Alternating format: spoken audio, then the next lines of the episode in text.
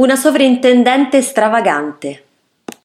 Palma Bucarelli è stata una critica d'arte, storica dell'arte e museologa italiana. Il suo nome è legato alla Galleria Nazionale d'Arte Moderna di Roma, museo del quale fu storica direttrice e sovrintendente dal 1942 al 1975. Fu una strenua promotrice dell'astrattismo e dell'informale. Nel luglio 1941 assunse la direzione della Galleria Nazionale d'Arte Moderna. Nel corso della guerra lavorò al salvataggio delle opere d'arte, dividendole tra i nascondigli di Castel Sant'Angelo di Roma e il Palazzo Farnese di Caprarola.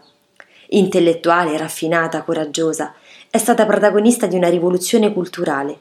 Con l'acquisizione del grande sacco di burri esplode clamorosamente la polemica tra astrattismo e il più consolidato realismo.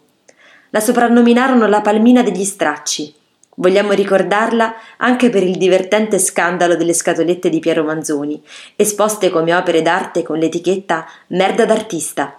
Era il 1971, provocazione contro l'Italia del consumismo. Palma Bucarelli è morta a Roma nel 1998 all'età di 88 anni. Il comune di Roma ha dato il suo nome a una via in prossimità della Galleria Nazionale d'Arte Moderna, fra Viale delle Belle Arti e Viale Antonio Gramsci.